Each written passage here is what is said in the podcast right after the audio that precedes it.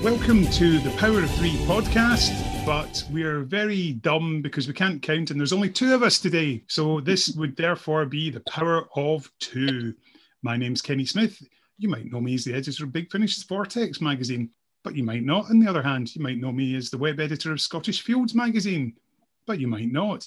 In other cases, you might know me as the award-winning editor of the Ayrshire Post newspaper, which won Best Scottish Local Weekly Newspaper of the Year in twenty seventeen. But you might not.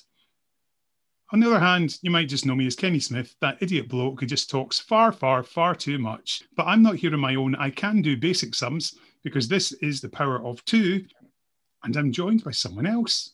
Hello, someone else. Hello, Kenny Smith. I know Kenny Smith is all of the above. But first and foremost, you're my mate of many years, Kenny Smith. Hello, everyone. I'm David Steele. You might know me. Hopefully you do. You probably don't, but you might know me as one of the hosts of the The, the rather good, if I say so myself, Earth two podcast, uh, which also features my good friend Peter Watson. So you should check that out if you can, if you're remotely interested in, in D C comics, or even if you just want to hear a bit more of me in your life, you'll get plenty of me on that. So Kenny, what are we doing today? Well, Dave, we are returning to the world of the B B C books published in the late nineties and early two thousands, which featured the yes. adventures of the first to seventh Doctors in the main. But of course, that wasn't strictly the case, as we'll find out later on in this episode. And this mm. is part two, and we're looking at all seventy-six B B C books. And we're going to pick up where we left off shortly. But first of all, Dave, why don't we have another game before we resume of the Cask and Still Quantum Archangel game? Fantastic. That's a great idea. I'll explain the game to anyone who didn't listen to our last episode. Um, we were at the, the Cask and Still is a pub, was a pub in Hope Street in Glasgow. It's still there, but under a different name now. And in the late nineties, early noughties, it was the sort of meeting place for the Glasgow Doctor Who local group. Um, and one night we all sort of sat there and we were talking about the latest previous Doctor book to have been published, which was The Quantum Archangel by Craig Hinton, featuring the Sixth Doctor and Melanie. And someone mentioned that there'd been a review which said that you could basically open this book at any page and find a Doctor Who continuity reference, because, you know, this was one of Craig Hinton's preoccupations, God bless him. Um, so, for a laugh, me and our and our, and our pal Dave McNay um, ran round to Borders, because David McNay could run in those days, and I bought a copy of The Quantum Archangel, brought it back to the pub, so that we could all have a, you know, pick a page at random and spot the continuity reference. So, we had a couple of rounds of it in the last in the last episode, Um, where we looked at the B B C previous Doctor books, so we're going to do a bit more. Kenny now, Kenny put an appeal out on Twitter for some numbers. so, um, do we have? Do you have any of them for us then, Ken? I do indeed, Dave. What's the first number then, Ken? Right, number thirteen, which comes from Dwayne Bunny, who is at Earth Shadows on Twitter. Right, number thirteen is actually it's just. I'm, I'm afraid it's just a plain page that says the piecemeal construction of small gods. It's obviously, it's not actually a story page. It's a sort of chapter section heading um, well, page, unfortunately. There's nothing for that one. No doubt um, it's actually a reference to the gods of Ragnarok, Dave. Is it? I didn't actually read the book, so there you go.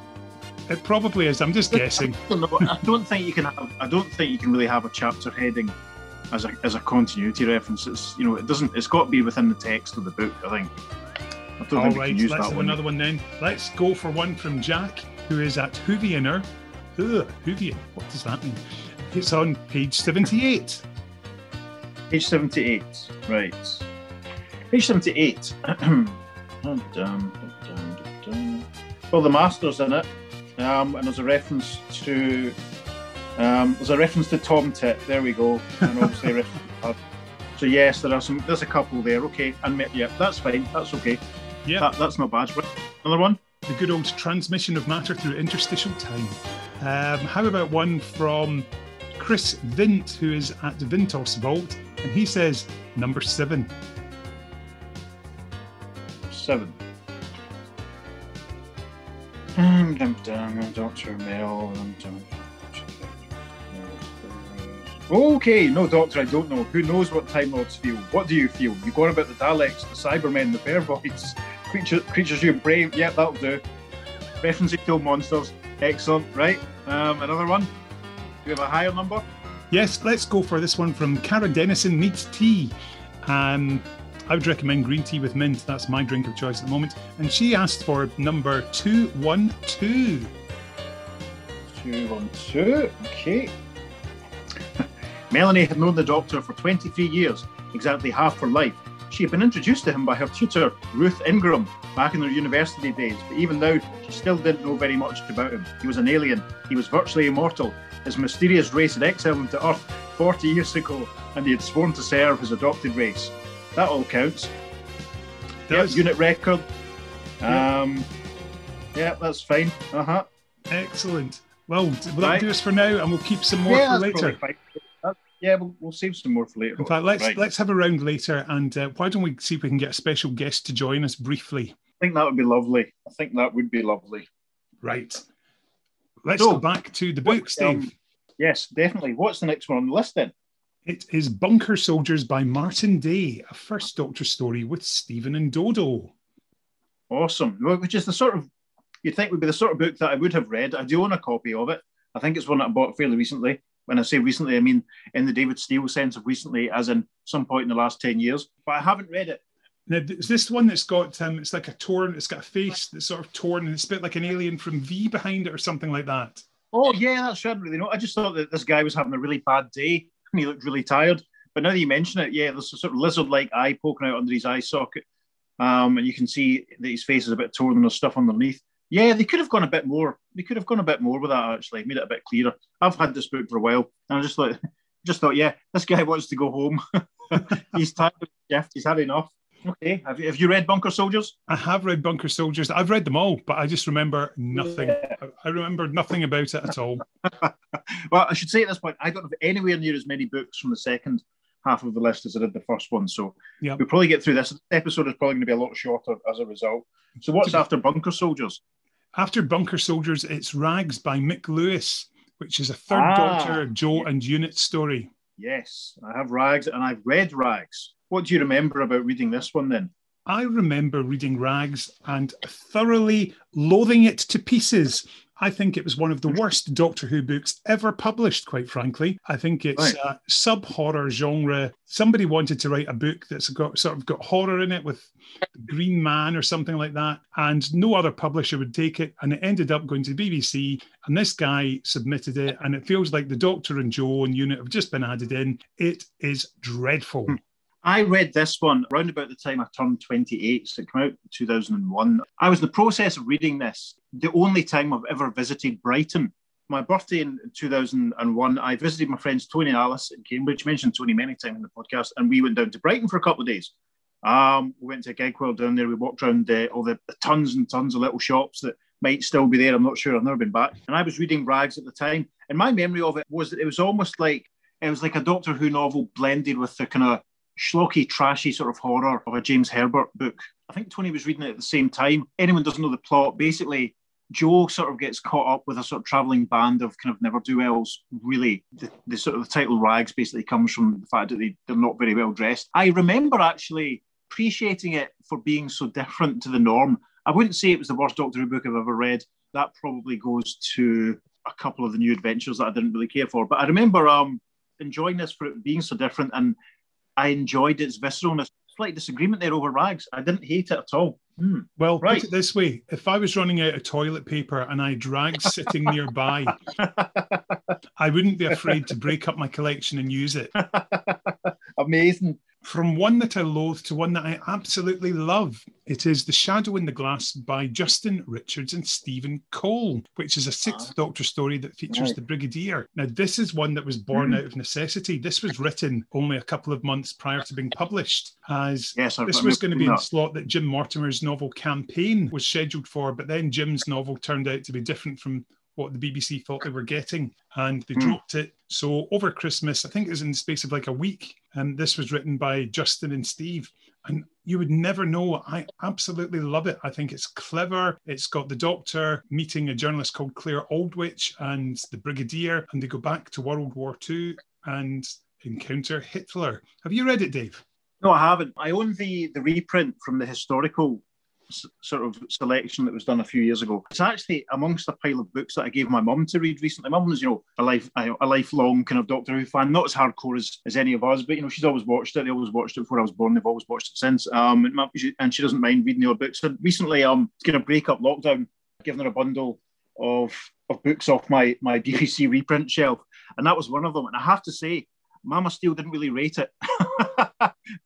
There's a few that she enjoyed more and a few she enjoyed less. And this one was kind of in the middle. I think it, I think it got one tick out of a potential two. So she wasn't too fond of it, but there we go. Why don't we play a wee clip of it? Because this is one that was released as a talking book narrated by the wonderful India Fisher. So let's have a little listen to a little excerpt from The Shadow in the Glass. The air was alive with noise and bullets, and Ilya Petrova had just killed a child. Acrid smoke drifted aimlessly across the ground as he knelt to turn over the body of the sniper who had shot three of his unit. He found himself looking into the face of a boy, no more than twelve. His head barely filled the dark metal helmet. He looked as if he was asleep, and for the briefest of eternities, the noise and the bullets froze in the air around Ilya. He thought of the blood and the waste and the killing still to come. He thought of his own son, Sasha. Then a dull detonation chewed the side off a nearby block of offices, and he blinked back the moisture in his eyes and stood up. The Russians had taken Tempelhof Airport that morning. Now they were inside the inner ring of the city, the Zitadel, and closing on the area their generals had designated as Sector nine, where the government buildings were. Each unit wanted to be the first to reach the Reichschancellery. Each soldier was desperate to be the one to find the Führer, dead or alive. Whoever did find Hitler, it was said, would be proclaimed a hero of the Soviet Union. So there we go. Hopefully, Dave, when you've now you've heard that, that might inspire you to pick it up and give it a wee go soon. Stranger things have happened, Kenny. Stranger Absolutely. Things have happened. Right. Talking of strange things, our next book is Asylum by Peter Darvill-Evans, which has got the fourth Doctor, who's travelling solo, but he encounters Nyssa in her post-terminus days as she's treating Lazar's disease. Have you read this one? Nope, don't own it. I haven't heard that. That sounds horrendous, quite frankly. How do they get back that he, um, he hasn't met her yet? Does he get a bang on the head and suffer from amnesia or something? He's not the eighth Doctor. This is the fourth Doctor. Yes. I don't know. I can't remember. All right, okay. So it made next. Quite an impression. That'll do. Right, next. What's next? Uh, next, we have Superior Beings by Nick Walters, which is a fifth Doctor and Perry novel. Now, I remember this one has got quite a nice cover. It's got foxes on it and fox eyes because the aliens in it are like foxes. I don't remember too much about it, but I remember enjoying it and thinking the fox aliens were quite good. None of them were called Samantha, though. So when was this one published? Was that published two thousand one as well? I yeah, must have drifted This away. was this, June two thousand one. Yeah. Looking at looking at the books that I've got and knowing, um, right, I think I, I I was drifting away at this point. I was full tilt back into D C Comics probably, as far as my, my fictional needs being satisfied at this point. I've never even heard of that one. I don't even rec- even recognise it from what you're saying about the cover, so I'm going to have to look that up and see what, see how it looks. But no, I can't contribute anything to that one. All right then, well, how about the next one, Byzantium by Keith Topping. Ah. Now, as I recall, this one is set prior to the Romans. That's in the events after the TARDIS falls off a cliff and the Doctor and his friends go off to Byzantium and then they return and events continue with the Romans as we have them on T V. I own a copy. It's a very nice copy, very pristine. I've no idea when I bought it, but I know for a fact I've never read it. That's a shame. Sounds quite good though. I do like the first Doctor. Season two is one of the best ever. I should probably give that one a shot. Next is Bullet Time by David A. McEntee, which is a seventh Doctor story that features Sarah Jane Smith. No, don't know it. Haven't got it. As I recall, this one is set in Hong Kong and the Doctor set himself up as a businessman and Sarah Jane is investigating what's going on. And I think at the end it's implied that Sarah Jane gets killed. All right. Interesting. I recall nothing else about it. Now that you say that, that vaguely rings a bell as far as being aware of maybe some people disapproving of that at the time. But I, as I say, I don't own it, haven't read it, can't comment.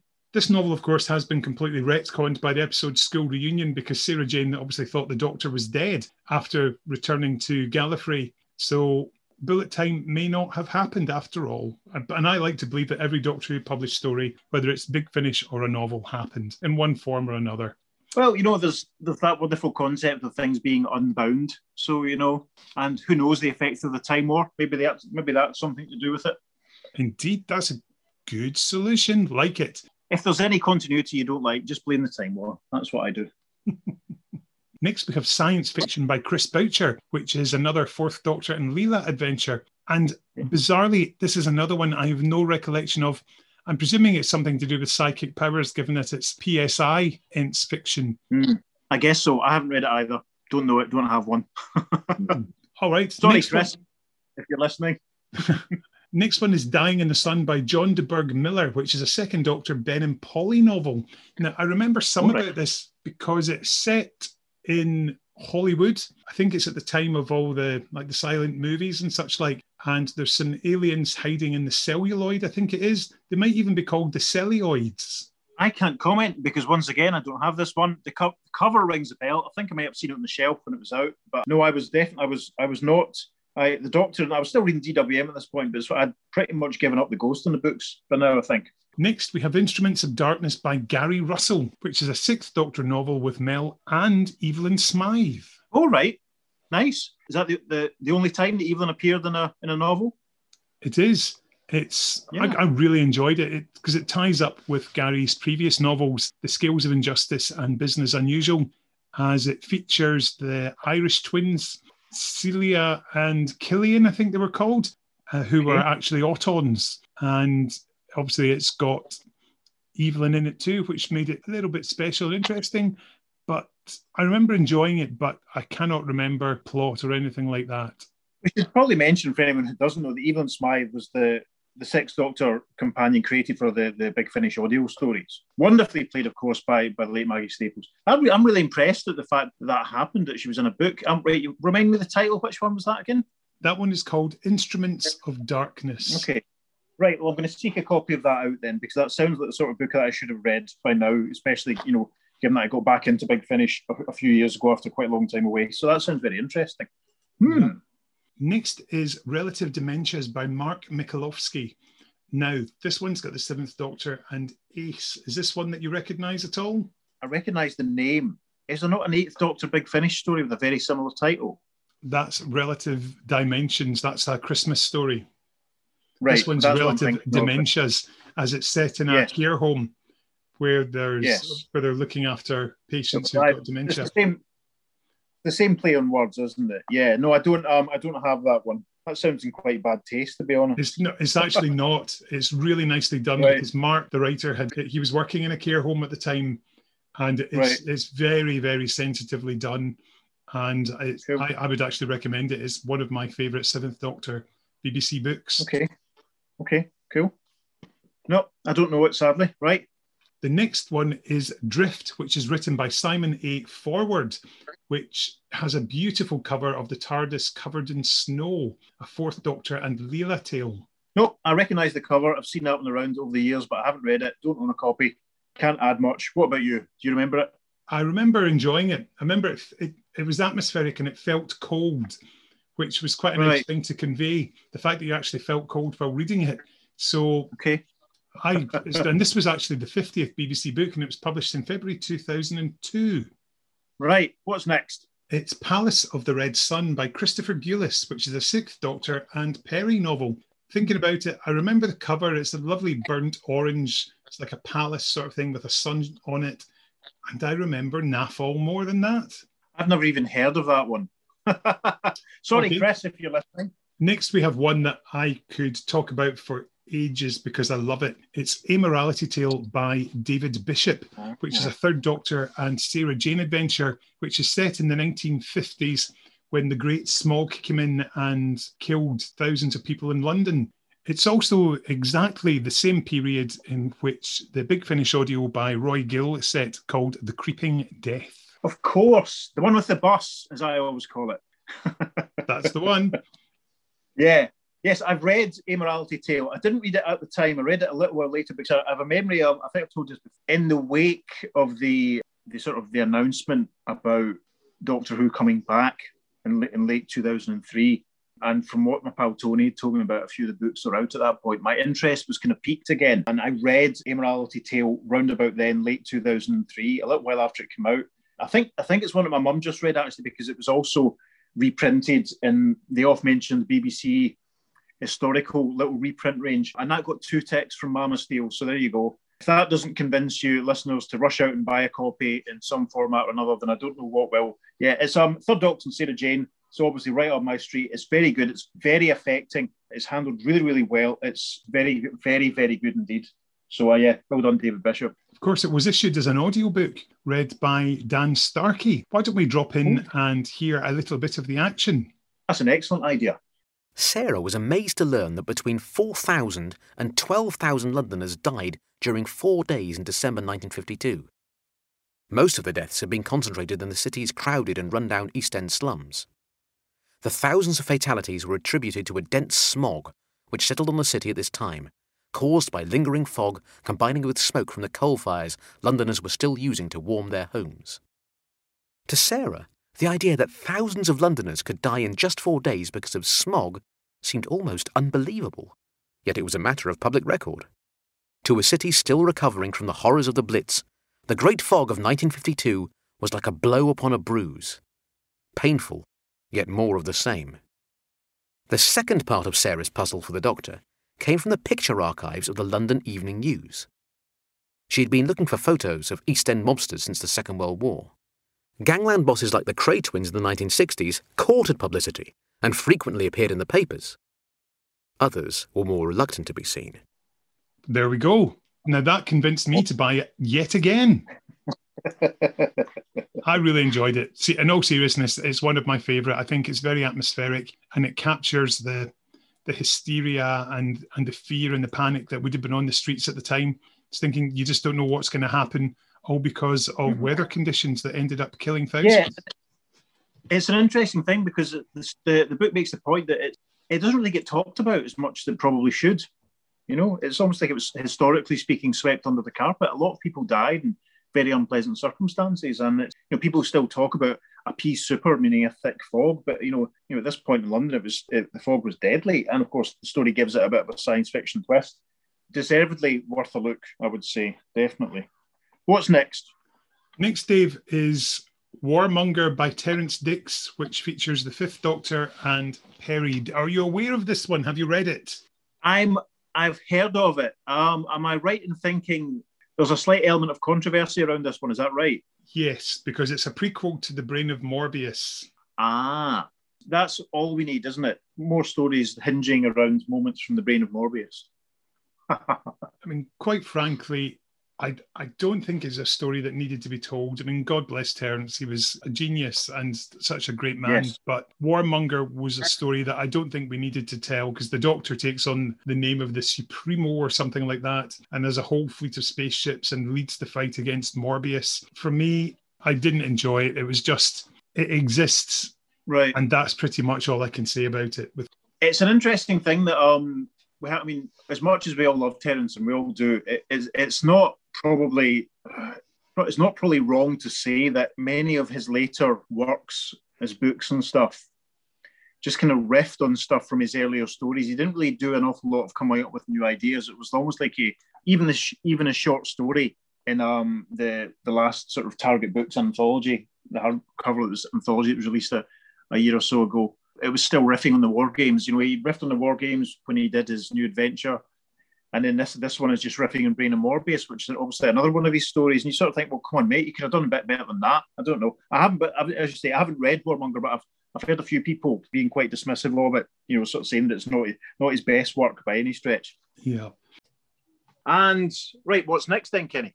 Well, next, Dave, we have one one that I actually remember really, really well. It is by ah. Steve Cole, and it's Ten Little Aliens, which is a First Doctor adventure. Ben and Polly. With Ben and Polly, controversial. Yeah. Not not controversial now, because obviously if you watch the T V episodes, it just they just go straight from the War Machines to the Smugglers to the tenth Planet. But if you listen to the Big Finish Companion Chronicles box set, We know that they get their path is interfered with by the Time War. So yes, this I I, I might have had issues with this book once upon a time, but I don't have them now. That's quite funny. I haven't read it though.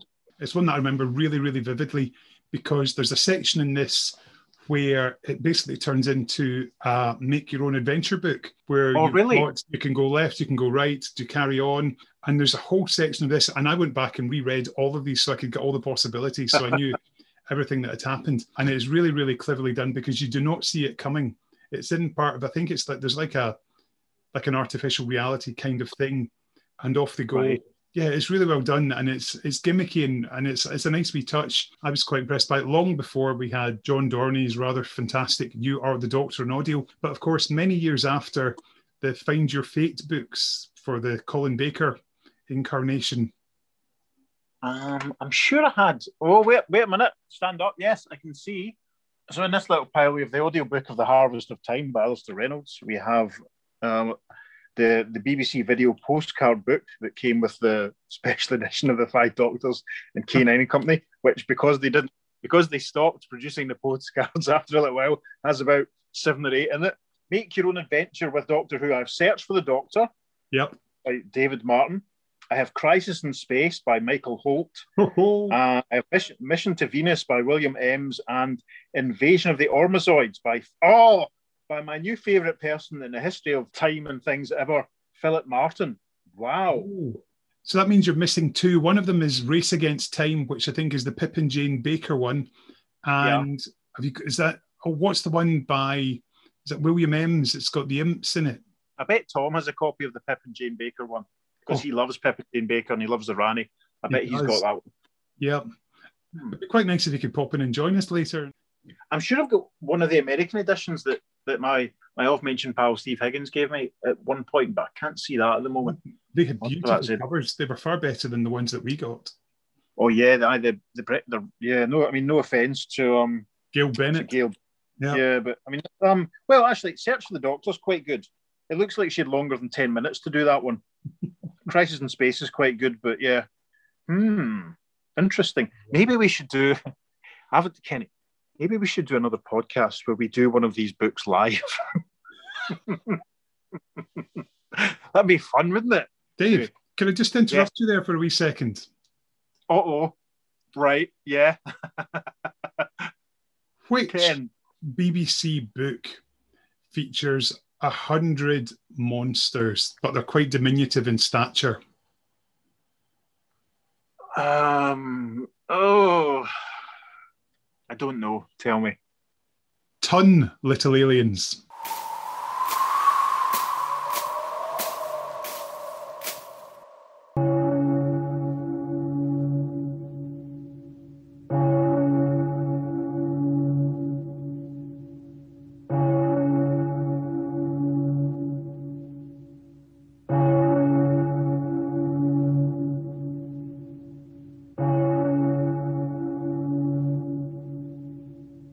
Let's move on to the next novel, mm. which was Combat Rock, written by Mick Lewis, which features the second yes. Doctor, Victoria and Jamie. So it's the he, same. He's role. the guy that ran the course, isn't it? Yes, that's that's the one I was thinking of. Yeah, I remember the cover with some skeletons and a, a military helmet and stuff. I haven't read it. Did you? Obviously, you've read them all. So, what were your thoughts on that one? Did you like it more or less than Rags? I would recommend that you save yourself about six hours of your life and don't bother. Right, next we've next. got The Sons of Koresh by Paul Saint, which is a third Doctor and Joe novel. Now, this one okay. I remember was at the cover because the Doctor has had his hair shaved off and looks a bit like a T-fowl head, and oh, Joe has also had her locks shaved off too. Yes, I remember, I've seen the cover, that awful Photoshop, early Photoshop job. Yes, I haven't read it though, so, but I remember seeing the cover on the shelf and going, oh God, that puts me right off. What's your thoughts on the book then? I just remember they got their hair shaved off and and it exists, really. I don't remember any more right. than that. Amazing. Right, what's next? Next is one that I do remember a bit about. It is Heritage, which is a novel by Dale Smith, which features the seventh Doctor and Ace. Okay. Do you know this one? No, it's not one that I've got. Don't recognise the, don't recognise the name or anything. Well, it features them arriving on an alien world. And if I remember correctly, I may be wrong in this, but I have a recollection that perhaps maybe Mel, no, no, that's another one. I was thinking that maybe Mel was in this and she dies at the end or something like that. All right. Because around this time they were trying to do the wibbly-wobbly, timey-wimey stuff. Yes, it is. Yes, it has got Mel in it. This is the one. And uh, Mel dies at the end, and there's this is all to do with like time going weird because there's of the events that are going on in Eighth Doctor novels, and yeah. things that were happening in that were going back and affecting the previous Doctor novels. So we're all going, huh? But I think it might have been an older Mel, but I don't remember all too right. much more than that. Does that um that sounds like it's tying in with um. Was it Interference, the Lawrence Miles book, where they, he killed the third Doctor off earlier than he was supposed to, and yeah. that had that. It, what were they called? The faction paradox, all that that's, sort of stuff. That's the ones. What was that one called? That Heritage. was called Heritage. Heritage. Right. Okay. What's next after that then? Dave, we're now joined by our co-host, Mister Tom Harris. Hello, Tom. Earth Calling Orson. Hello. Tom, we're delighted to welcome you for another round of the Cask and Still Quantum Archangel game. Hooray. You know the rules. Pick a number between one and two hundred eighty-four, and let's see if we can find the continuity reference in this work of legend. Dave, over to you. Tom, yes, as Kerry says, we need you to pick one no- a number, page number between one and two hundred eighty-four, and then we'll see if there's a Doctor Who reference on that page. Uh, in your own time, Tom. I am so proud I've never heard of this game. uh, page twenty-four. Page twenty-four. Right. Tension's palpable. It is, isn't it? Um, oh, right. Okay. There's something there. Yep. The, yeah, there we go. We have the Newton Institute at Wharton, Professor Stuart Hyde, and the Whittaker Archives, which have to be a reference to David. And even better, Aaron Blinovich gets a mention. Super. Aaron Blinovich. Yep. Time yep. Monster, Blinovich limitation effect. We're good. Tom, let's play Tom, that game us... again. Yes. Give it. Give us another number then, Tom. Guys, I can't tell you how tragic this is. Right. page. Page one hundred. Page one hundred. Right.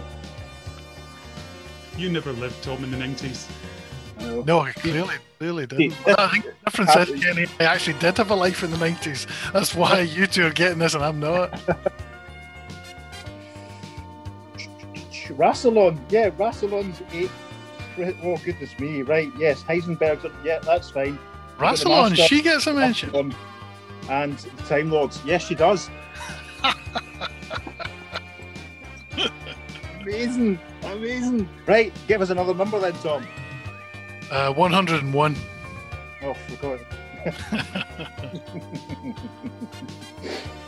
closed about right. one hundred and one. Dum-ba-dum, the Doctor and Stuart. How much pain could a Time Lord take? Yeah, that would do, wouldn't it? That's enough. Unnecessary.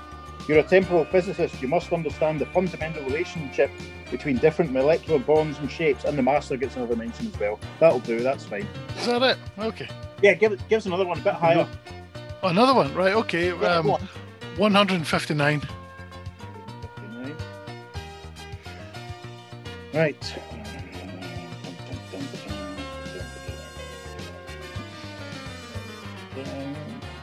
This is this is this is underscored by a tune. This is great radio for listeners. Yes, it is, isn't it? David, David tries. There's not very much in it. Just the mention of Stuart from the Time Monster and the old-fashioned police box, which is the TARDIS. Um, no, that's not. Yeah, well, that's a bit of a stretch. There's nothing as good as this. There's not really very much in this one. Shall we try one more? One, one more. What's the what's the highest it can go up to? two hundred eighty-four. But we had two hundred eighty-two from Steve. No, no. Well, I'll give me two hundred twenty-four. two hundred twenty-four. Right. This is good. Twelve hours ago, the president had taken delivery of the report, and nothing could ever be the same again. Sighing, he stood up, feeling every second of his many lives. He reached around his neck, locating the key beneath the heavy gold links of the sash. Yep, it was time to go across the room, a blue Metropolitan Police. So yes, we have a Time Lord President talking about Rassilon's key. One is a reference to a war TARDIS. There's a references to the A P C net and the Matrix and the High Council. There we go. And the C I A. That'll do. Tremendous. There we go. That, Tom, thanks very much for joining us for another exciting round of Cask and Still Quantum Archangel game. Yes, Tom can Tom can go back to E-Space now. Right, okay. Right. See you later. I'm, I'm, I'm away hunting Lala Ward. Yeah, thanks for that, Tom. Thanks for dropping by. And what's the next book then, Kenny? Our next book is the one that we, as we heard last episode, the one that most of our listeners have tend to mention is Fear of the Dark by Trevor Baxendale, which is a Fifth Doctor novel with Tegan and Nyssa. Now, I own a copy of Fear of the Dark, and I have it in the reprinted fiftieth anniversary edition, and I feel really bad about this because Trevor Baxendale is one of the nicest people in the world. He's such a good guy, and he's also a fan of the Magnificent Seven movies like I am, but I haven't read it. Trevor, I'm so sorry if you're listening. I doubt, I doubt you will be. I should move this one up. I should move this one onto my reading shelf and, and really give it some attention. What's your thoughts on Fear of the Dark, Kenny? I really enjoyed it. It's it's creepy throughout. I mean, even from the cover, it's you've got the Fifth Doctor in monochrome, and half of his face has been replaced by a skull. Yeah, because the the anecdote from Trevor is that um, it ended up being a little darker than he than he originally wanted. You know, the the um the skull to be apparently. I remember he said that in the introduction to the reprint. The skull was supposed to be a bit clearer, but it's very effective. From what I have heard about it, I don't really want to ask you to go into too many details about the plot because I think it is one that I do want to read. Did you enjoy it yourself? Yes, very much. I mean, it's a case of, um, let me think, they arrive on a planet or a moon and they find there's an entity there that is being reawoken with, and, and it's able to control people's minds. And it all goes from there. And it's just wonderfully dark. I mean, I think actually, I could be wrong, but I'm sure this got a review in the national press at the time. And it oh, got really? a cracking review from, from either the Times or the Guardian. But it got a right. great review and said it's really, really creepy. So, yes, I would hugely recommend Fear of the Dark by Trevor Baxendale. When was Fear of the Dark published? This was published in December two thousand two. I mean, I remember reading this because um, this was published not long after my dad had passed away. It actually, I mean, yes, it's, it's quite a dark book, but it actually was, it's, you know, it was published in the December, which is obviously a, a tough month, first month without yeah. your first Christmas. Yeah, that I read this over the Christmas holidays, and it actually, I actually really enjoyed it, and it improved my mood bizarrely when it's full of death and horror and and such like. So that says where my head was, listeners.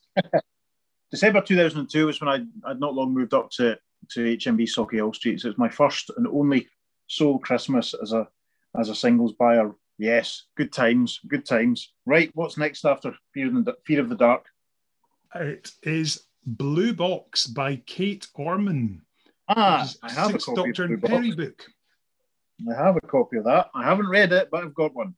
It's um, green with a blue box or blue circle or something in the cover, as I recall. Yeah, right. It's it's, it's right here. Here we are.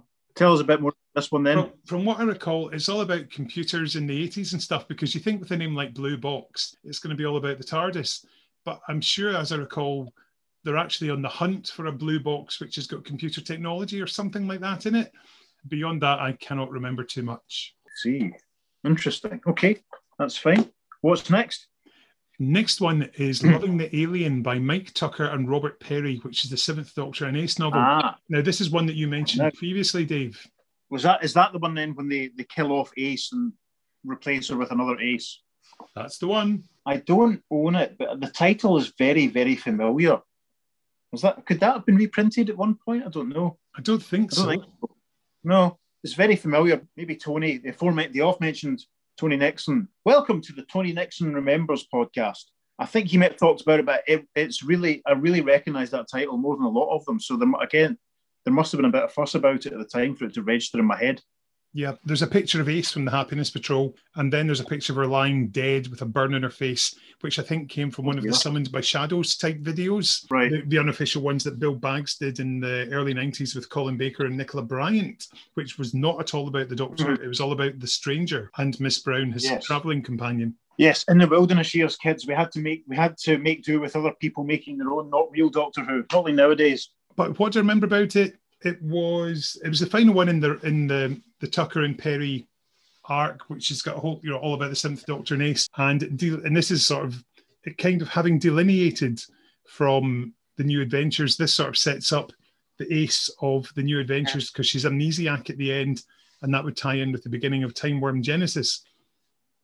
Oh, I see. Interesting. So, Ken, do you remember? Um, do you remember any details then about how they how they killed her off or anything? I actually don't, which is a bit bizarre. Oh well, you'd remember how a companion dies. Yeah, yeah. Oh well, not to worry. I remember they actually a few years before that they killed her off in the Doctor Who magazine comic strip, didn't they?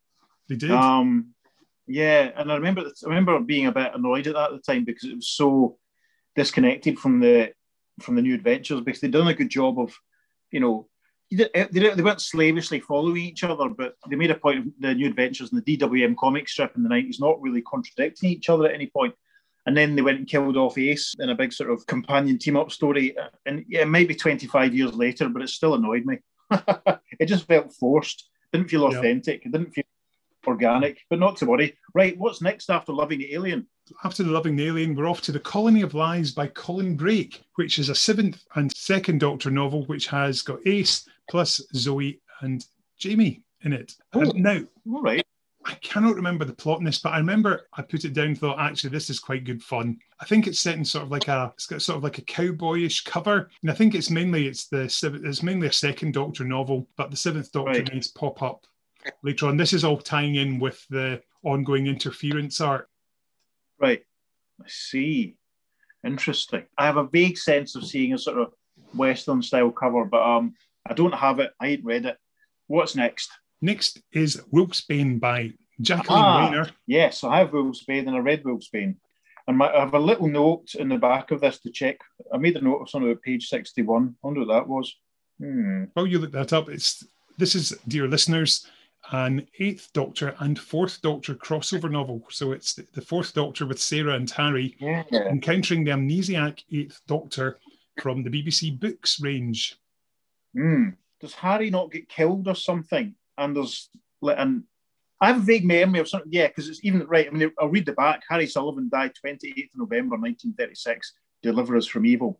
Harry is dead, having left him abandoned and alone in pre-war Britain. The Doctor and Sarah tried to solve the mystery of his death, but the only witness is in, in a lunatic asylum, driven mad by what he has seen. He tells of murder and mutilation, of living trees and long-dead legends, of wolfmen and war, and of a mysterious strange known only as the Doctor. Can it be true that Harry discovered the last resting place of the Holy Grail? Why are the flowers and trees in a Somerset village in full bloom at Christmas? And is it just a coincidence that Harry died under a full moon? Mm. I've read it, but the thing is, I don't remember very much about it at all. I remember there's some. I seem to remember something about sort of parallel timelines, sort of co-inverging, something to do with the, the Doctor telling the Brigadier that Harry and Sarah weren't coming back. And is, is Harry teamed up with the Eighth Doctor for some of it? Is that? That's right. Is that he meets the Eighth yeah. Doctor, and he doesn't realise, of course, that it's the same man as his uh, friend who he travels with in the TARDIS. But yes, there's an, yeah. there's some nice meet-up stuff, and obviously. The Eighth Doctor doesn't recognise him because his memory's gone to make way for the Matrix, which we didn't realise was the case. Yes, because the um, yeah, because there was that whole arc that ran through the Eighth Doctor books, starting in The Burning, um, when he was amnesiac, which seems to happen to the Eighth Doctor a lot. He's amnesiac and stranded enough, waiting, you know, waiting for the either I can't remember now, waiting for the TARDIS to recover or something like that. Not That's at all it. like stranded. Not at all like stranded. Amnesiac, not at all like what they did in the, the Lucy Miller series. um, I'm sorry, Ken. Kenny, put the shotgun down. Just kidding. No, I might have to read Wolfsbane again, or at least try and find a detailed summary to remind myself. But I remember enjoying it very much. I'm looking at the cover now, and I'm amused by the ancient Photoshop lens flare that's been put over the, the image of the TARDIS. That's an early Photoshop user's nightmare right there. Into the pile. What's next? Our next book is the fortieth anniversary special novel from the B B C, which was Deadly Reunion, written by Terence Dicks and Barry Letts, and featured the third Doctor, Joe and Unit, of course. Now, this one is quite interesting because it's half of it's written by Terence and half written by Barry, as I recall. I think they get quite a bit of the Brigadier's military background, perhaps serving in Cyprus, which was based on Barry Letts' own time in, I think, perhaps right. the National Service. And the rest of it, I think there's like Gods in the Sky or something like that, which is the Terence half of the book. So did they, one of them write half, and then the other the other one wrote the other half? Yes, they that's did, pretty much it. Right. So they didn't combine ideas and write it together as such. One of them wrote some of it, and one. That's very interesting. I have a copy. I know that it's secondhand um, because the spine is cracked, and there's the. I'm showing Kenny via the Zoom camera. Um, you probably can't see, but the price has been scored out with black felt tip. I think this is one that I probably bought when I mentioned in the last episode that I went, went through a phase a few years ago, buying a few up that I didn't have. That was one that I've got then, but I ain't read it. Oh well, I have five. I have four books left. How many books are there left in the? We have eleven more to talk about. Oh right, okay, I should that's point not out, too bad. Now, around this time, this was when um, I got engaged in September right. two thousand three, and at this point, I had I actually fell away from the books because Wolfsbane was the last one I bought as they were coming out. Apart from one, right. which we will come on to, I had to scramble to try and find a Deathly Reunion later on, about a year right. and a half later, and I thought, what the hell have I done? Because this is by this point we knew the range was coming to an end, and I thought I need to complete them. So thankfully, my local Waterstones, or in fact, it was Otakers at the time, had it. So I was able to pick it up and get uh, get my copy. Was that Otakers in East Kilbride? Yes. Yes, I remember because they, they had a full-size Dalek at one point, didn't they? They did. So, I mean, when was Deathly Reunion, if that was published to coincide with the fortieth anniversary, by that time I was working at H M V East Kilbride, and which was just right next door to Otakers. And but then, of course, we'd had the announcement that the T V series was coming back, which I suppose is what really sounded the kind of the death tone for the for these the Eighth Doctor and the previous Doctor books, because I know they, they kept publishing them a little while after the series had sort of come back, but they, they went to the monthly sort of the monthly schedule kind of stopped, didn't it? That's right, because yeah. at this point we're into two every two months, because that changed in uh, it was in two thousand two, September two thousand two, right. was because it was the month my dad passed away, and there wasn't a past Doctor novel that month. Right, but you talk um, of new series. Right. The Scream of the Shalka, the unofficial Ninth Doctor, that's the Richard E. Grant incarnation, not the Rowan Atkinson one. This is the novelisation of his only animated adventure, written by Paul Cornell. And I have to admit that I said earlier that I'd read all of the books. It's just dawned on me that I have never actually read The Scream of the Shalka. I do know that part of the book is all about the making of it, but I genuinely haven't even read that. And that's the sort of thing that I love to know about, the making of stuff. I'm afraid that it's one that's passed me by. I haven't even got the talking book version. You're flown into Auckland at four o'clock in the morning and had been stunned just by the clear smell of the air as he'd walked to his taxi. Despite the jet lag, every turn on the empty two-lane roads presented him with some new, joyful sight. And every time he'd expected bureaucracy to get in the way of something he'd wanted to do, there was instead a wave of the hand and a promise that all was sweet as. The Kiwis, he had swiftly decided, were the least frightened people on earth. Everything was going to be fine. Nothing was going to happen. His new friends at the survey had, last weekend, cajoled him into throwing himself off a bridge with a bungee cord wrapped around his ankle. And he had actually done it. Freed from his fear. Every morning he woke to clean air, clear skies. Even the rain tasted good. He thought that it was when he'd gone whale-watching off Kaikoura that he'd finally got it. He'd seen the giant serene bulk of a sperm whale surface and lie there, calm in the sun, breathing. And something inside Dave had relaxed in a way he had never known before. Good grief. I was just moving there to check and see if I had it, because I wasn't sure if I had it or not, and maybe I'd put it on, on a on a different shelf, but I don't. We haven't. I don't think we've done Scream of the Shalka for the main podcast. That'd be quite good. We could do that with Dreamland and Infinite Quest. That'd be fun. We should think about that. Anyway, right, what's the next book? Now, the next book is written by David Bishop. This is The Empire of Death, The Fifth Doctor and Nyssa Story. And now, Dave, as a wee surprise for you, here is David Bishop. He's going to tell us a little bit about how he wrote Empire of Death. Uh, some of it is set in Scotland, near where I live. He's in Biggar, which is quite close to New Lanark. David has a new book out, which is called City of Vengeance, which he's written as D V Bishop, and would thoroughly recommend you track it down. Tremendous. My name's David Bishop. You know, Empire of Death has got um, a New Lanark in it as well, which is... Yeah, so no, I, I did the whole I did the whole tour. I did the tour twice. I walked up to the falls. I did the whole bit when I was writing the book to make it all as, you know, semi-credible as possible. So yeah, it's it's not a bad one there. Yeah, yeah, it's certainly better than the Domino Effect. Oh, what a pile of bobbins that is.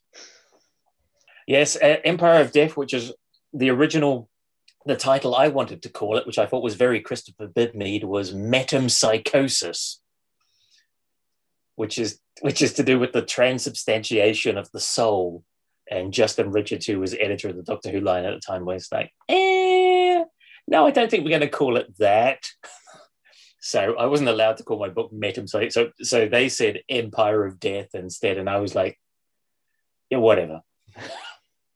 The the metempsychosis is it's borrowed from an episode of Inspector Morse called Masonic Mysteries, because I'm a massive Inspector Morse head. So uh, yeah, so it's the what there's a famous character in that called Hugo de Vries, and he goes on about metempsychosis. And at the time, this is like nineteen ninety-one. I went, that's a brilliant name for a sort of fifth Doctor, you know, past Doctor adventure. That would be amazing.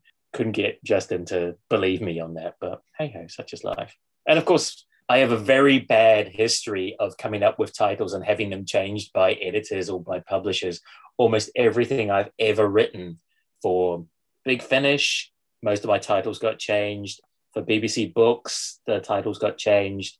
And then the City of Vengeance wasn't called City of Vengeance originally. It was called Safer to Be Feared, which is from the, there's a quote from uh, The Prince by Machiavelli at the start of the book. And that's actually where the quote, where the title was going to come from. And they were like, mm, no, we're going to call it City of Vengeance. And I was like, okay, fine. I did a, I did a Big Finish audio, which originally I wanted to call, I think the working title was Atrocity of the Daleks. And that was deemed to be a little too much.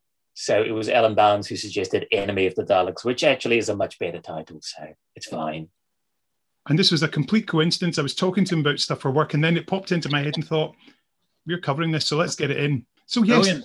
I have to admit, vested interest in this one. I was asked by David to proofread this one, as I'd interviewed him before about his previous Eighth Doctor novel. And he knew that I knew the area because this one is partly set near where we live. This is partly right. set at the Corallin Waterfall and the Falls of Clyde, just outside Glasgow, and the town of New Lanark. And it's rather fantastic. We've got Queen Victoria, who's mourning the death of Prince Albert, and the Fifth Doctor uh, comes along uh, with Nyssa, and they find that there's something in the water of the Corallin pool underneath those, this waterfall, and they end up finding that they think there's a way to the afterlife there, but of course it's not the afterlife, it's an alien dimension. And I love this one to bits. I think it's really good fun, and it's very atmospheric, and it's so good you can actually feel the water in the air. You know, like when you walk near a waterfall, you see all that spray coming out of it. For me, this book mm. even has that added to it. It's got that kind of atmosphere to it, and I love it. Interesting. What was the title again? Empire of bit. Death. Empire of Death. Right, I'm going to check that one out then. I'm going to add that to the list of one I need to check out, because that sounds very interesting. I think if I'd known it was set in Scotland, I would have investigated it before now. Interesting. And th- thanks to David Bishop for his contribution. That's tremendous. What's the what's the next one? Next, we have The eleventh Tiger by David A. McEntee, which has got the First Doctor, Ian, Barbara and Vicky. Now, this one I really enjoyed. I right. mentioned previously that some of David's previous books had maybe perhaps a bit too much research. But this one, again, very atmospheric. I think it's set in China. And I remember putting, you know, finishing the book and thinking, that was quite entertaining, and I learned stuff. I can't remember what I learned, but at right. the time it was new, and it was all right. I haven't read this one. I have. I, I remember seeing the cover, uh, you know, a, a full-length sort of Photoshop composite of Bell using a, mainly an image from the Celestial Toymaker, I think. I haven't read it, but I, I know what you mean about the... Um, the I remember, because I've, I've said before, I'm sure in the podcast, how David's novel Sanctuary took, you know, took me six years to read, and then I read Human Nature in ten minutes. But I remember um, it was almost like, like he'd sort of, he, he used to, it felt like he was copying and pasting really, really dense descriptions of buildings and, and sort of the layout of places, which you didn't really, really need if you wanted to tell the story. But, you know, so that's, that's another one I don't know. I don't have it either, sadly. So what's next? Next, we have Synthespian's Trademark by Craig Hinton, which is a Sixth Doctor and Perry novel. Now, you may remember there was a bit of controversy about this one at the time, which made the national press, yes. because yeah, the cover of this used a picture from Dynasty, and the cast were replaced with Auton faces. And then, of course, they found out, hang on, we don't have permission to do this. So we got a replacement at very short notice. Yes, that rings a bell. I, rem- I recognise the cover. I don't own it. Sixth Doctor and Mel, did you say? Sixth Doctor and Perry. Sixth Doctor and Perry. I wonder if it's as full of continuity references as the aforementioned Quantum Archangel. Don't think it is. I think this one is far more, it's all about, it's like a soap opera spoof where they've got autumn right. actors to come in and replace soap stars. Interesting. Interesting. That does sound quite good. There's probably a part of me that thought, oh God, Craig Hinton doing an autumn story. I can imagine exactly what that's like. Oh God, no thanks. So, oh well, not to worry. Let's move on, shall we? Next, we will have The Algebra of Ice by Lloyd Rose, which is a Seventh Doctor and Ace novel. I remember cover is rather gorgeous, but I actually don't remember anything about it. I recognise the name, but I haven't read it. I can't. What's, what's the cover like? It's ice, and I think the, is the TARDIS in oh. there? No, it's just a it's just a windy, snowy landscape. Thinking about it. Okay. No, I don't know anything about that one. I can't contribute at all. Sorry. Oh, well. Next, oh, well. we move on to The Indestructible Man by Simon Messingham, which is ah. a Second Doctor, Jamie and Zoe book, which I think you probably will talking. know about. Now you're talking. Yes, I could do a TED Talk on this book. I'm a huge fan of the sixties Gerry Anderson series, you know, especially Captain Scarlet and the Mistrons. I did a watch through of Thunderbirds. Was it last year, the year before? This book, you know, was like... This was like you know, this was like drugs. I loved this book. I remember reading this one. What, do you have the publication date for this one, Kenny?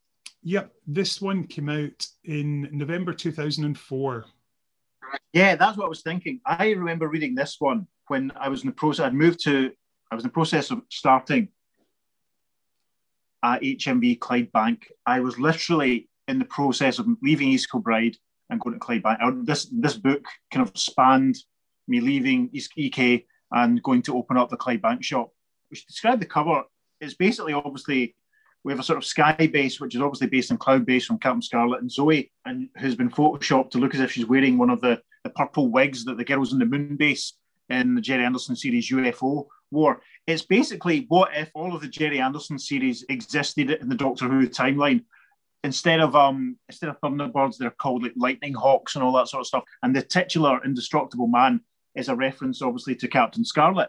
I really enjoyed it because of all the, the obvious Gerry Anderson references. It was a lot of fun, very enjoyable. But I remember reading a review. I can't think what the review... I can't remember now where it was. I can't remember if it was in D W M or S F X or T V Zone or something. I'm feeling it might have been S F X. But basically, the um, it got a bad review. And the person claimed that they didn't spot a single Gerry Anderson reference in the whole thing. And I was like, you're at it. This was excellent. Um, Simon Messingham. My, yeah, I have, I can't say anything bad about this at all. I remember, remember at the end feeling a little bit, oh, okay. All of Gerry Anderson's old series, they're all contemporary with Doctor Who. You know, Captain Scarlet was on, well, Troughton was on, Thunderbirds was on, or Bill Hartnell was on. You know, so it was really interesting sort of having them all blended together and Doctor Who sort of joining. Yes, I could talk about this one for about for an, for an entire podcast. What did you think of it, Kenny? Loved it. Absolutely great. Because I remember reading it at the time and thought, oh, that's a bit odd. And then, you know, once you, I think what it took me about, you know, maybe twenty pages, twenty-five pages to think, you know, to get into the vibe with it, and then loved it.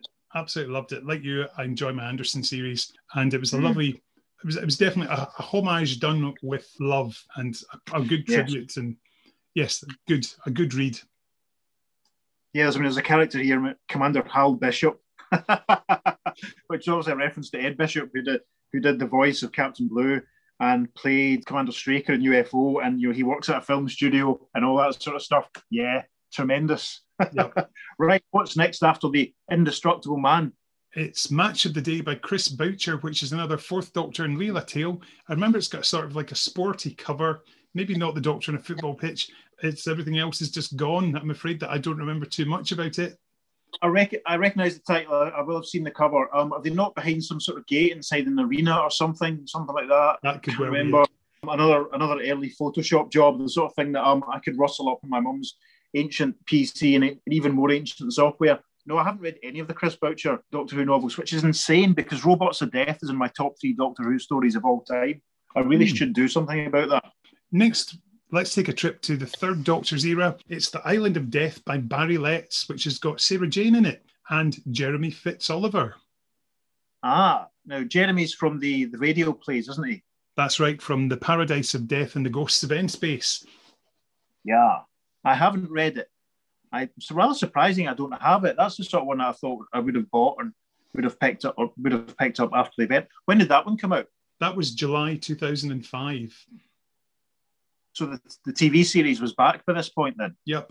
That's really interesting. Wow. Okay. So um, the books must have been a bit, must have been even less than every two months by this point, I would have thought. It is every two months still, but dwindling, still, shall we say. Yeah. Yeah. So what, right, do you remember, what are your thoughts on Island of Death? I just remember, I, I didn't particularly enjoy it, I must admit. I'm afraid to say I wasn't a big fan of Jeremy in the radio serials. I just don't remember much about it. I think the aliens have got a silly name, something like the Ukraine or something like that. But beyond that, I'm afraid that it's one that I read it and, you know, I finished the last page and then my memories completely deleted it. Yeah. It happens. Yeah. Yeah. Um, I, I'm vaguely, I have a vague memory of Tony being a little dismissive of it, my filter for so much of what was going on with Doctor Who in the early twenty-first century. That's a shame. What's next after Island of Death? Next, we have Spiral Scratch by Gary Russell, a sixth Doctor and Mel novel. I mentioned earlier that I didn't buy a few of the books towards the end of the range, and this is one that I didn't get, but thankfully Gary's a pal of mine, and I dropped him an email just to, by any chance, do you have a spare copy that I could buy from you? And very kindly, he sent me one of his spare author's copies. But he didn't sign it, which I was a bit surprised at, because Gary likes signing. All right. Anyway, this has yeah. got Sixth Doctor and Mel, and it effectively acts as a Sixth Doctor last adventure in which he becomes mm. en- engaged with, I think there's lots of interdimensions and alternate universes Doctor, like there's a Sixth Doctor wearing black gear like the Valyard and things like that. And it all concludes with the Doctor yeah. having to, he, he becomes super weak at the end, having given his energies to, to stop all these dimensions colliding, which leaves him weakened. So when the Rani attacks the TARDIS, in Time with the Rani, the Doctor is gone. Yeah. I have things that I haven't read it. I bought it. I have a copy here. In fact, I had two copies because there's a copy. I gave my sister a copy for her classroom library a few years ago. Um, my sister's a teacher. I'm very proud of that fact.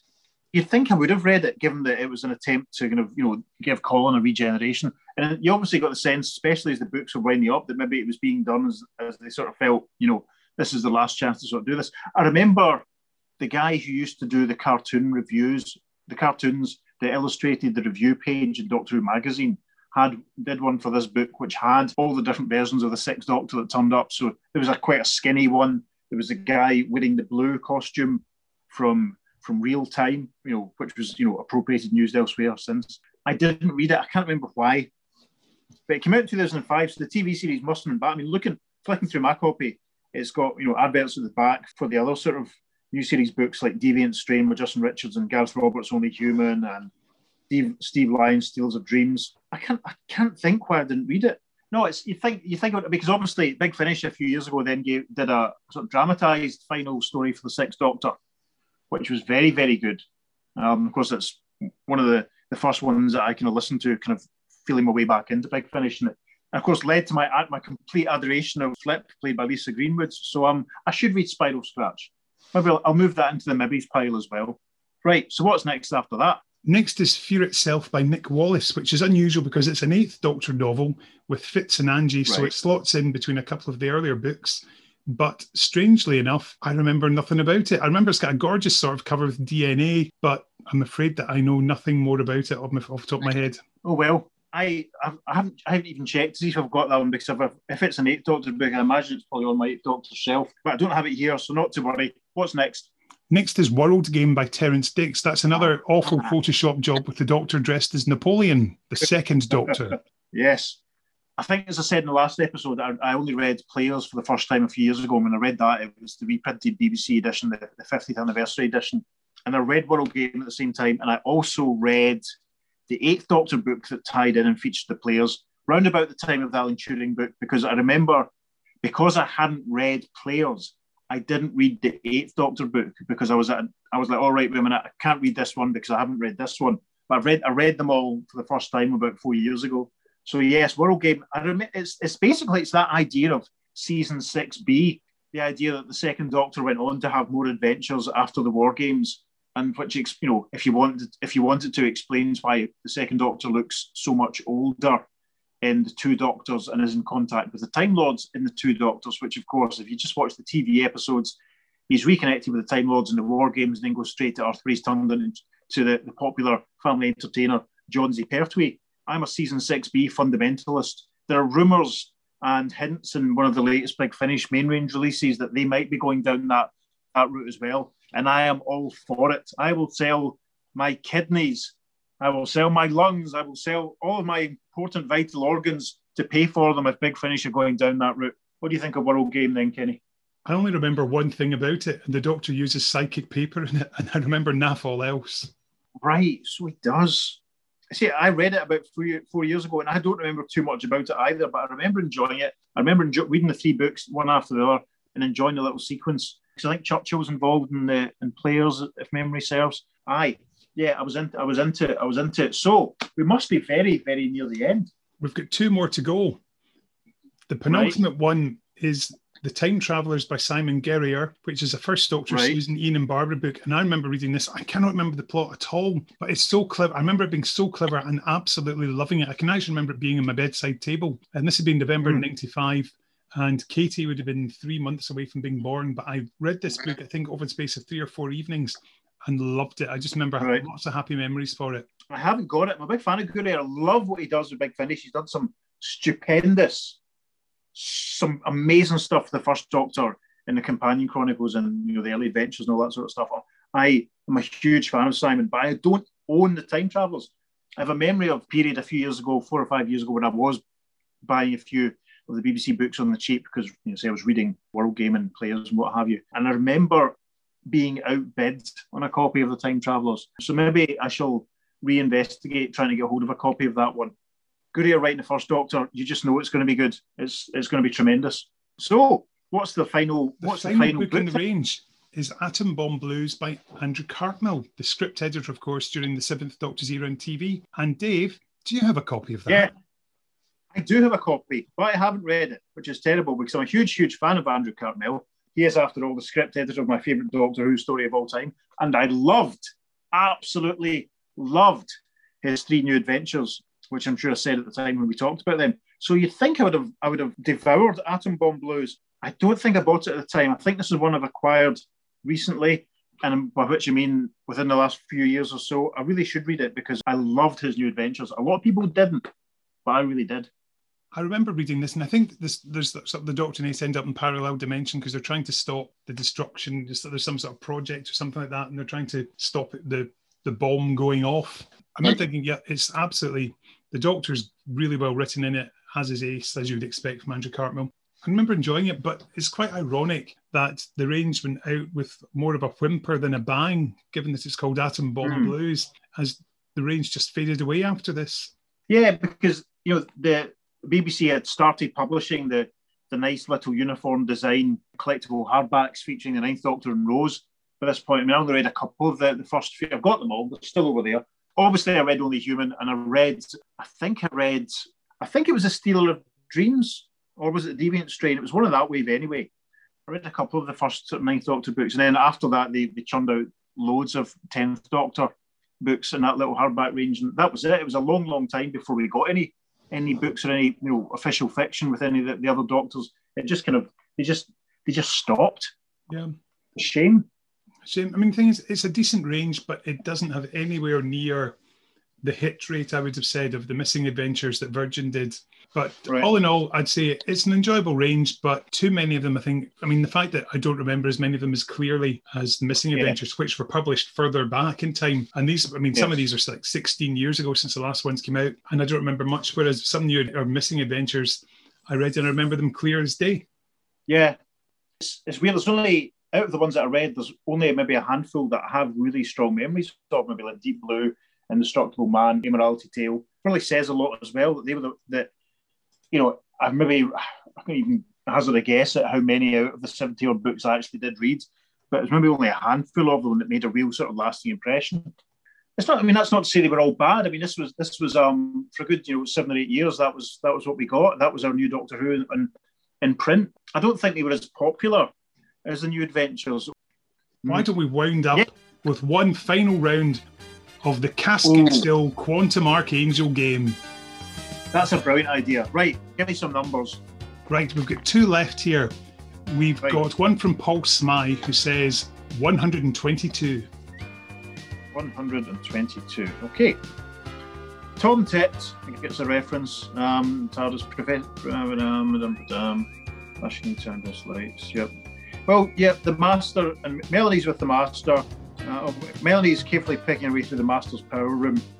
And there's references to Tom Tett and Stuart from the Time Monster. That counts, doesn't it? Yep. Right. So, our final one comes from Steve Higgins, who suggests page two eighty-two. Steve Higgins, very good friend of mine, very good friend of the of the show and my other podcast. Hello, Steve. I'm waving. Um, Kenny, say hi. Hello, Steve. Say hello to Steve. Hello to Steve. There we go. Tremendous. Um, two hundred eighty-two then, Kenny. Right, let's have a look. Chronivores and Eternals. There we are. Um, and a mention to the master of the master. And there we go. Yep. Timeline of it. Orders in the last sentence, so yeah, that'll do. Tremendous. Thank you, thank you, V B nine, for that suggestion. Well, Dave, that's been great fun. It has, hasn't it? It's been interesting to see what we remember and what we don't. It's always nice filtering our Doctor Who remembrances through our own remembrances, because these things, these books, like The Missing Adventures and New Adventures, are tied to such a specific, you know, period of time, and you know, it's nice to sort of remember where you were when this came out or what was happening. Yeah, I'm having really quite some really quite extreme flashbacks at the moment, prompted by having a wee flick through the, the Indestructible Man. So yeah, nostalgia kills, as they say. Yeah. Well, we're near the end of another episode of The Power of Three. Remember to follow us on Twitter at Power of Three Pod. You can find us on Facebook and like our page where you can comment, or you can visit our website, w w w dot power of three, that's the number three pod dot com. Where you can find all of our past episodes, including a few articles that we've written as well. I'd like to thank David Bishop for being our guest in this episode. David has a new novel out, City of Vengeance, which is written by himself as D V Bishop. So please feel free to check it out, as it's rather exciting, as he told me about it for my day job. Awesome. Dave, thank you very much for your company. Kenny, it was a pleasure. It always is. I'd like to thank Tom Harris for his company. And Dave, what should we play out with? Yes, and plays out today. We had so much fun recreating the moves, The Deeper Shade of Blue, last week, or a fortnight ago, whenever it was we put out the last episode. We're having another step song today, in tribute to the book by the mighty Mister Baxendale, Here's Steps with Scared of the Dark. What you can see can hurt you, they say, but I've been blind too many times before. Never see it coming your way. Shadows and secrets hide. Give me the bright lights of the dance floor to shine inside this broken heart of mine. The way you move, I'm forgetting all the ghosts in my mind. Just say